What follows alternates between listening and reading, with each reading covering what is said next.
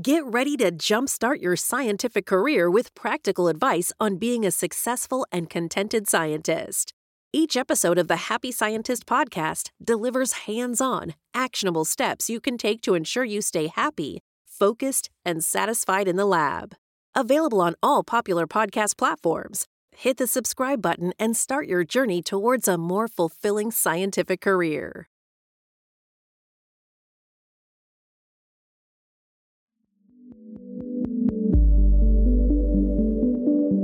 The Happy Scientist Podcast. Each episode is designed to make you more focused, more productive, and more satisfied in the lab. You can find us online at bitesizebio.com slash happy scientist.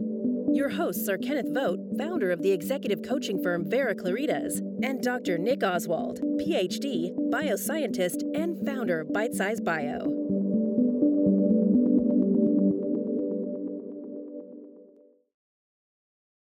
Hello, and welcome to another edition of the Happy Scientist podcast. This is the place to be if you want to become a happier, healthier, and more productive scientist. I'm Nick Oswald, the founder of BitesizeBio.com, and today we will be drawing on the wisdom of Mr. Kenneth Vogt, the Bite Size Bio team coach and founder of the executive mentoring company Vera Claritas. Today, and in other Happy Scientist podcast episodes, you get to benefit from his Yoda like words of wisdom to help you increase your performance, enjoyment, and success in the lab.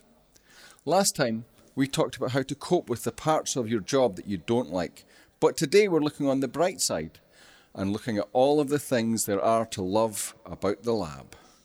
Okay, Ken, tell us about the things, all of the things there are to love about the lab. Well, I'll tell you what's going to happen here. Uh, and I, I didn't give Nick any heads up on this, but Nick's going to tell you a lot about the things to love about the lab. But I'm gonna I'm gonna lead him in, and the reason we're doing this is kind of as an antidote for what we were talking about last time. Is the fact is that you know there there may be things that you've hated about your job, but there are lots of things to love about your job too, and sometimes they get forgotten or lost or um, hidden behind the things that have, have bothered you. So being reminded of all the good things that are available to you in the lab can be very helpful to you. It's it changes your focus. You, um, and and it's a productive thing to do to look at the things that are working for you, the things that are supporting you, and and realizing, you know, if it wasn't for all this stuff, you wouldn't be able to do what you what you do, and and the possibilities for for what you could achieve would be so so restricted. And if you think back in time you don't have to think back very far. It could be you know uh, hundreds of years it could be decades only. It could be even single digit years. There are things you can do today that you couldn't have done even a few years ago because of all the supports that are there for you. So uh, we're going to look at a couple different ways of seeing what's beneficial in the lab. So I want to I want to put some stakes in the ground. So we're going to talk about the structure of the lab, the things that are available to you in that way. We're going to talk about the mindset of of laboratory work and scientific work. We're going to talk about the history of the operations that you may be working with. And we're going to talk about the future that's available to the operations you work with. And so within all those things, there's a number of different things that are supporting you. So let, us start off by talking about structure. And it, to begin with, to my mind, an obvious thing is equipment. You know, when I was a kid, when I thought about science, I thought about Bunsen burners and test tubes. but now, I, once I uh, I took my two, my two cousins who were they were a lot younger. They were uh, much younger. They were must. I was in doing my PhD, and they must have been about eight or nine or something like that, maybe that age, and they were begging to come into the lab. So I took them in one Saturday so they could have a look around, and they were really disappointed that there were no bats, as in you know flying mice. oh boy. I think they were watching some Dexter's Laboratory or something like that, and yeah. So yeah, so uh, it's an interesting that you would start there with uh, what's good about. I suppose you're talking about the lab, not a career, not being a scientist. So things to love about the lab, the equipment, the machines that go ping, as Monty Python used to say, and we used to say that a lot. Um, I mean, it goes to the uh, the kind of the root of your day to day life as a scientist uh, at the bench is that you've got lots of technical. Uh, you know, you need to build up lots of technical know-how and ability. Um, you need to know how to use uh, various pieces of equipment and use them well, and and that those uh, pieces of equipment and the reagents that go into them and the concepts behind them are increasingly um, uh, build increasingly on increasingly complex ideas and inventions, and so that you have so much power. You have generations of of deductive power, if you like, at your fingertips in a lot of those machines, or not so much the machines, but you know, in some cases machines, but on other pieces um, um, cases piece of, of equipment. Um, that's an exciting thing. You get to wield that. You know, um, even doing, uh, you know, running an SDS page gel, gen, uh, a relatively simple, um, uh, you know, technique. That wouldn't have been possible unless you had, uh, you, you, you, without the generations of chemists and and who before, you know, in the early days of molecular biology and so on, they figured out how to do that and package it in such a way that you can just run it off, um, you know, multiple gels a day. It doesn't take you, you know, weeks to set the whole thing up and, um, you know, figure it out and everything like that. That sort of thing, standing on the shoulders of giants, is what kind of excited me in that regard. But then you have the technical, the technical challenge of getting to grips with it, being able to do it well, being able to produce reliable, you know, use them reliably and and well, and then teach other people, which um, uh, is also for me uh, a great part of it is is being able to spread that know-how. Well, I think um, you're you're making a really good point that you know you got to invest in these these advantages. You know, you got to put your time into it. You got to gain some skills. You got to bother to learn how to use certain things or to learn about the availability of things so that you can love it. You know, I never even heard of reagents or or assays before Bite Size Bio. When I did hear about them, I was like, holy cow, I had no idea that what could be out there. Then I learned about some things like pipettes that I thought, okay, I can't believe there are companies that I mean there are multiple companies that that are you know making millions and millions of dollars because these things while so small, are so important and so, you know, they're so uh, useful across the board. So, you know, you've got that available to you. You didn't have to reinvent that wheel. You know, fire's already been invented, it's done, and you get to use it. So, in adding on top of that structure, and, and this kind of ties into what you were just saying, Nick, there are things to learn about it. Well, where do you learn about things? Well, you learn about things from people. And so the fact is you have other people you can draw on. You you may have, you know, a PI that that can that is really helping you. And you may have you may have a lab manager that's that's just been there, done that. You you may have just to have colleagues that are willing to share their experience. And that again is extremely helpful. And and that can make your your job so much more enjoyable that you have people to work with that are teaching you things that are that are willing to help you with things. And well hopefully you're doing the same thing for others because there's a there's a saying there's more joy in giving than in receiving. So you know you can be part of that that personnel structure that is making the lab such a good place to work. Yeah i mean the bottom line is that in in virtually all scientific sort of settings or scientific research settings you're working in a group or in a if in a wider in a community even um, depending on what the setup is where everyone can learn something from each other. Um, because you know there are a lot of techniques to go around. There are a lot of uh, things to, to learn, and um, and helping each other is, is the, the fastest way to to propagate that, and and doing it on a quid pro quo, quo basis so you are helping each other is, is, is, a it's quite an unusual situation to be in because um, you know in in the world te- in terms of you know uh, jobs that you could be doing. You know, is that it, it's literally learning, literally learning all the time. Is is um, uh, that's your job, learning how the you know the, how whatever it is you're studying uh, works or whatever the you know your objective is, learning how to in, add more and more, kind of bring in new techniques, get them to work better. What's happening uh, in other areas in the field? You know, what are other people's research showing, and so on. You you can you can help each other. You can help people every day, and that is really binding. You know, uh, uh, can be a really binding experience and make it really worthwhile, depending on how you look at it. You can go in and be hung up on the fact the experiments that aren't working, the people who are annoying you, um, that you don't click with or whatever, um, the fact that you feel isolated in your in your lab because you don't have, you know, your direct um, the people directly closest to you aren't, you know, your the in your lab aren't supporting you, but you can always go wider. You know, you can go wider and go into other labs and support and get um, get support. You can go on the internet and get support.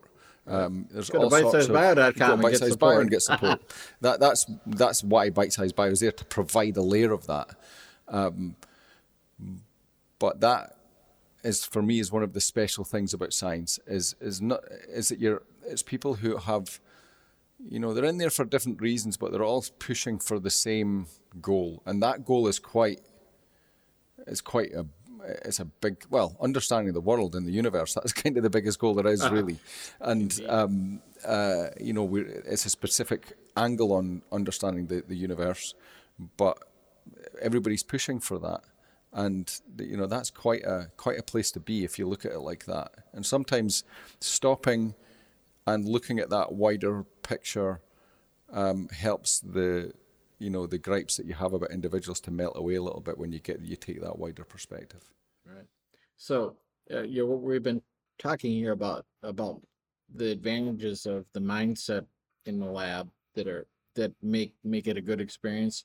So let me let me just put a few um, put a few bumpers around that areas where you can see it. For instance, it's great to have management. Now, and at some point, some people are like, man, I hate having a boss tell me what to do. Really? Do you really hate that? Or isn't it good that there's somebody that's taking on that responsibility and covering that stuff and they're going to those meetings you don't have to go to and they're worrying about the funding and they're, you know, they're worrying about stuff so you don't have to worry about it. Now, it's not to say that you couldn't do that. You could. You know, you may be well qualified to do that, but it would take you away from the parts that you really want to do. So having that management structure there is very useful. You know, Nick, you talked quite a bit about the the opportunity for collegiality in the lab, and I think um, you know, of course, there's there are people that are competitive. That that's true in any any field, but the collegiality of science is is renowned, and it stands out compared to many other fields. And so you're very fortunate to have that collegiality in this business that you may not have if you were in a different business. Another thing that's useful, as you, you've talked about, is the the codifying of things like objectives and and procedures and methods. The fact that it's already been done, that it's been written down, that there's there's a structure there that you can draw on. You don't have to reinvent that wheel. You know, there's a safe way to do X, there's a clean way to do Y. It's already been figured out. You know, everyone so, else already did the mouth pipetting, so you don't have to do it. uh, you know, I, I had a, I don't, I don't have any experience in the lab with that. However, I used to work with somebody who was a chemist, and he talked about experience that he had where he was. This was when he was in still in university, and he was mouth pipetting something, and it was some kind of uh, some kind of uh, bacteria now, it was a bacteria that wouldn't necessarily hurt you, except he pretty much ingested a, you know, uh, a, a thousand times what any human would normally encounter. And, you know, he took it into his mouth. So he, he literally grabbed some, some, some nearby acid and put it in his mouth and burned his mouth. you know, it's like, like, holy cow. And you're, you know, he said, but I didn't know what would happen. You know, he said, but you didn't know what would happen with the acid either. You know, and yeah, and you know, it was fortunate. It was a, I guess it was a, a lung-borne back, you know, a bacteria that might affect your lungs. And he took it into his mouth, but he didn't apparently didn't breathe enough of it in that it even got him sick. So, but he did have to deal with having burned his own mouth.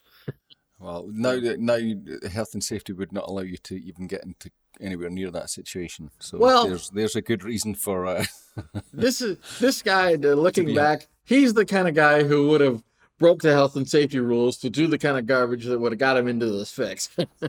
yeah, but you would, you would, you would, if you tried to mouth pet, pet bacteria in the lab, about ten people would jump on you and uh, and stop you. Uh, now, where it was. Well, that's you know, I mean, the hear, culture, actually. the cult. It's not just the, it's not just the health and safety. It's the culture has changed. Um. Oh, yeah, and yeah. So that's my experience of it anyway. Is well, that people? Well, that's good more, to hear. so it's hard to, it's hard to imagine how dangerous a lab could be if if there wasn't this kind of protocol in place. You know, there are certainly a million ways to kill yourself or someone else in a lab, as to be said, or permanently damage. There you go. um, but anyway, there, yeah, there's there's there's one other thing about mindset I wanted to comment on too that you have, even with all the restrictions, of procedures and methods and protocols, and ten people will jump you for doing the wrong thing you have a freedom in the lab that is which is not common in many other fields. You have to you know if you're in engineering you're not allowed to think outside of the box hardly. I mean you you're really swimming upstream if you try to do that. Whereas in science you're encouraged to think outside of the box. You're you're applauded for thinking outside of the box.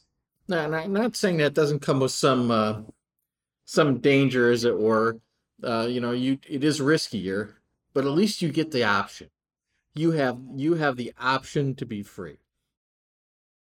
Like what you're hearing? Ready to supercharge your scientific career? Discover practical advice on what it takes to be a successful scientist without sacrificing happiness. Learn the importance of meeting your human needs, identifying and unlocking your charisma factors, discovering your core mindsets, and much more. Subscribe to the Happy Scientist podcast and download the Happy Scientist reference pack and get started on your journey to becoming a happier scientist today. Subscribe now and check the show notes to download. Yeah, I mean, uh, literally, your job as a scientist is to creatively ask questions about biology in this case, an aspect of biology. And these, you know, these procedures and machines and uh, equipment and reagents are tools that you use, and there's, as you said, Ken, there's codified ways to to use them that help you to get better results uh, with less risk to yourself or or others. Um, but the bottom line is that is that your job is to solve problems, answer questions, and and uh, especially as a young, you know, when you start off, depending on the lab you're in, it can feel quite restrictive because you're told what questions to ask and how to ask them. But as you go up the, you know, as you earn the right to do so, you increasingly get more and more freedom to do that. Um, but even even as, uh, you know, first, you know, first day in the lab, you have more freedom over to exercise, to express yourself than you do um, you know, I, I, went from stacking uh, cans on a shelf. There's not much freedom in that because you're told what to do and when to do it and, and, and what has to be done. And then you go next day. I have a problem to solve, and I'm told basically how to do it, and uh, and then I get on with it and start learning. You know, that's a much that's a big jump in freedom, um, and it's important to appreciate that. And the one thing that's that's come to mind for me lately because there's been so much questioning of science. And you think, well, science is about questioning, but that's just half of the equation. You question so as to get answers. The answers are, are the important part, and you're the ones who get to come up with the answers. It's pretty cool. it's, it's certainly a, yeah, that's a whole other episode. but yeah, yeah, yeah. Is. But but bottom line is that um is that you are in a you, you know you're you're inside a you're doing this you know you're operating with freedom, but inside a structure that has been created for you over decades um, that mean that you're that you can you know that things can move faster than they ever have you know uh, yeah again just look at look at where the tools were to answer these questions 10 20 30 40 years ago and and see how um, how you know how advanced how advanced your your how advanced your your the the tools at your fingertips actually are. Yeah, well, that, that segues into the next thing I wanted to talk about. That is the history of all this, and so it's the history of your lab, the history of the maybe the um, the institution your lab is associated with, the the other associations you have that that that you know your lab may be linked to other labs.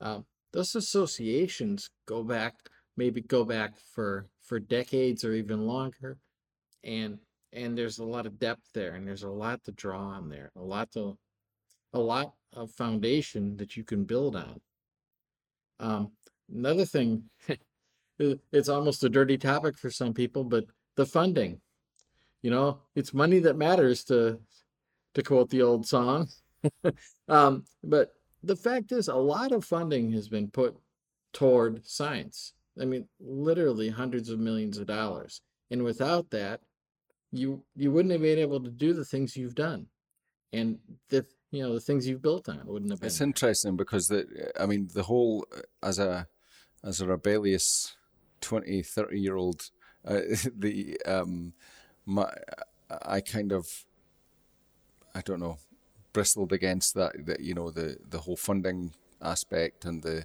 and all the structures and all the you know all the you know as you've written there the legacy the associations and so on the, the history that's there. But actually looking at it you need money to do this work right these questions need to be answered or it's in our all of our benefits to answer these questions it's uh, science is an imperfect tool but it's the best we've got the org- the way that science is organized uh, uh, you know, to date is the best that we've got. You know, you can criticize, say where it's good and where it's bad. You know, where it works, where it doesn't. But it's the best we've got. You need money to go in there.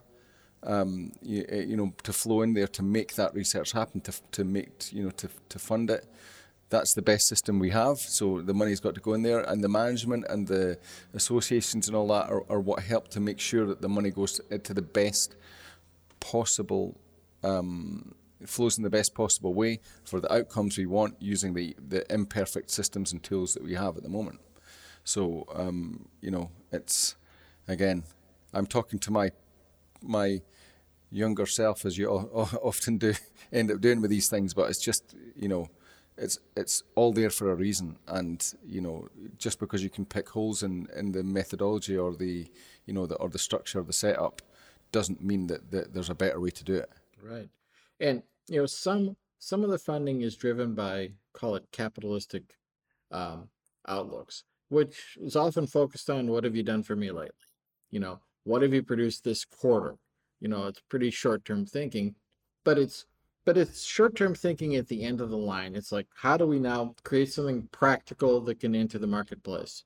But there is plenty of funding happening for basic research for things that are not looking for a direct product at this moment that that are foundational and will be built on. And it, that is not true in a, much of the rest of the world when it comes to where money gets spent. It's we don't usually spend money on things outside of science that don't have a direct direct line between investment and return on investment. Uh, whereas in science, it is not only acceptable, it's it's considered to be a necessity that there has to be at least some of the research being funded that is that kind of basic research. And those of you who are involved in that kind of research, God bless you. You're doing you're you're doing amazing things that we don't even know what's going to come from it. But we do know that when you do it, the next person along can look at that and go, I can build on that and I mean it's happened over and over and over again. So, you know, I, I think about uh, uh, uh, uh easy example in my mind is CRISPR. the basic research that happened before CRISPR became possible, we didn't even know what. Why would you want to know that? Why would we want to map the human genome? Why would we bother with that? You know, well, guess what? Now we know why we bothered with it. Well, all, all the all of the um, I mean, geez, if you take it back, the, the, the research that was required to allow CRISPR to happen, it, it just goes back to extremely basic research. You know, very basics of, uh, you know, um, the, the molecular biology of a cell. You know, for example, and and chemical technique, chemistry technique, chemical techniques that were, um, you know, invented to, to explore that molecular biology. It's it goes way back because you tend to think of well the CRISPR, the stuff that enabled CRISPR, the research that enabled CRISPR is the you know the the, the stage before it was invented, but it's not. It goes way way way way way oh, back. Yeah, yeah. So uh, and it's important. It's just an it's maybe an obvious thing, but it's it's an important distinction to highlight to yourself. I think you know, regardless of what you're doing, um, it, it's still it's just patiently adding to the building blocks that we know, and then we see what happens. But I still don't think that uh, it's easy to um, decry that capitalist-funded research as well. That's also, I, I, think it's, I think it's a common thing that, that that is decried, and I think that again, it's an imperfect system, but it's the best that we have to make certain things happen. So um, yeah, I think it's all good. That's that's the uh, and it's all it's all the best that we the best approach that we we know of to do this stuff. So so uh, uh, in in the show notes, uh, Nick, you you commented on where I mentioned associations and and legacy, but I mean them as two different things. Associations I meant more as uh, like your lab's being associated with another lab, or perhaps associated with a hospital, or or with a cancer research institute or something like that.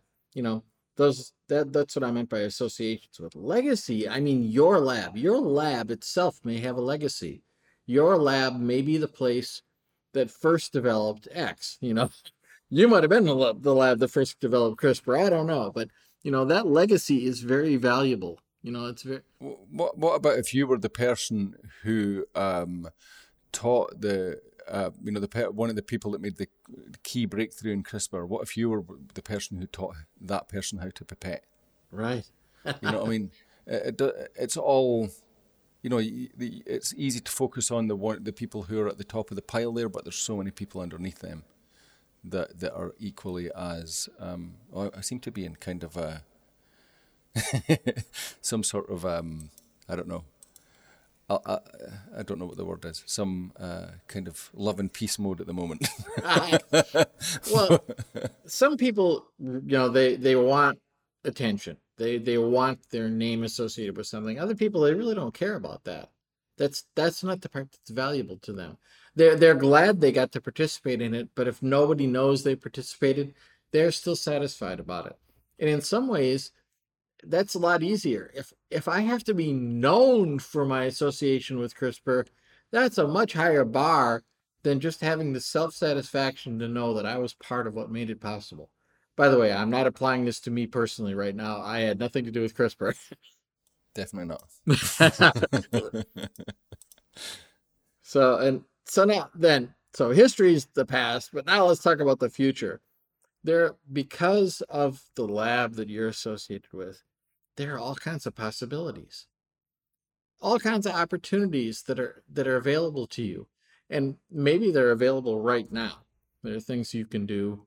There are maybe new assignments or new roles that you could take on or maybe they're maybe they're years down the road but they're they're going to be there because you're already associated with that lab and you're putting in your time now and once you've done that well then the next phase will open up for you you know so there, there's so much so much future that comes out of the lab that you're associated with and it doesn't matter if your lab is world renowned for something or if it's just toiling there in the darkness because uh, you know there's still output and that output gets fed into the rest of the system and you know again just again it comes down to what do you want to be a part of?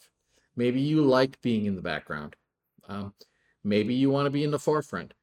well, you know, you can choose accordingly, and you can assess where you're at right now, what, your lab is like for that. But if it's if it's hitting on on the things that matter to you, awesome. Make sure you take note of that. Have some gratitude and appreciation for what's available to you, what's in front of you, what you're able to to build on top of. And you're going to be a lot happier. And we want you to be happy as a scientist. So that's basically my wrap up for today. I would just say uh, in closing that one of the th- the things that we the ways that we've approached this today is taking different views. It's really easy to get um, you know, you know, you're you're working in the lab every day. You you you walk the same route to work or drive the same route to work. You get in. It's the routine. Boom, boom, boom, boom, boom. That's one way to look at it. The other way to look at it is um, is the really zoomed out view of what you know your tiny part in this huge endeavor, you know, and then everything in between. And and those different views help you to. It's helpful for me anyway. To um, it, it's helpful to to look at it from all these different directions to um, see what there is to be, you know, excited to be part of, and uh, you know what what the benefits to you of being part of, part of that are as well, and that, that that just helps to float all boats for me. That kind of approach. Yeah, I'm I'm I'm grateful and appreciative that I get to help a bunch of scientists do things that I can't do. It's amazing. Me too. Because I can't do those things. well, there we have it. So, okay. Thank you uh, very much for listening in. And again, that's a good episode. Thanks for dropping that on me, Ken. That was okay. interesting. Yeah, thank you. You stepped right up, too. Well done, Nick. thank you. All right. Um, before we go, a reminder to look at um, uh, bitesizebio.com forward slash the happy scientist for all of our other episodes. We're on this is number 49, I think. So there's lots of uh, stuff in there to look at if you if you're you're just joining this podcast, especially and you and you, you enjoyed it, you think it might be useful. Uh, if that is you, then um, we would encourage you to go back to episodes one to nine to talk to look at the, uh, those podcasts that talk about foundational principles like human needs, core mindsets, and charisma factors, which are quite useful tools to have in your um, in your in your toolbox for you know increasing your enjoyment of life as a scientist and your effectiveness. Uh, and the other last piece of housekeeping is to, uh, um, if you enjoy the podcast, head over to facebook.com forward slash the Happy Scientist Club and join us there, and uh, that you can connect with us. Uh, and let us know how what, what your woes and what you're grateful for and, and all that stuff. And we'll see you in there. So again, thank you, Ken, for a great episode. Thank you. And we'll see you all again next time. Bye now.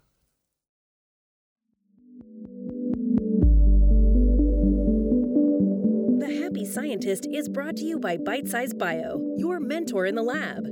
Bite Size Bio features thousands of articles and webinars contributed by hundreds of PhD scientists and scientific companies who freely offer their hard won wisdom and solutions to the Bite Size Bio community.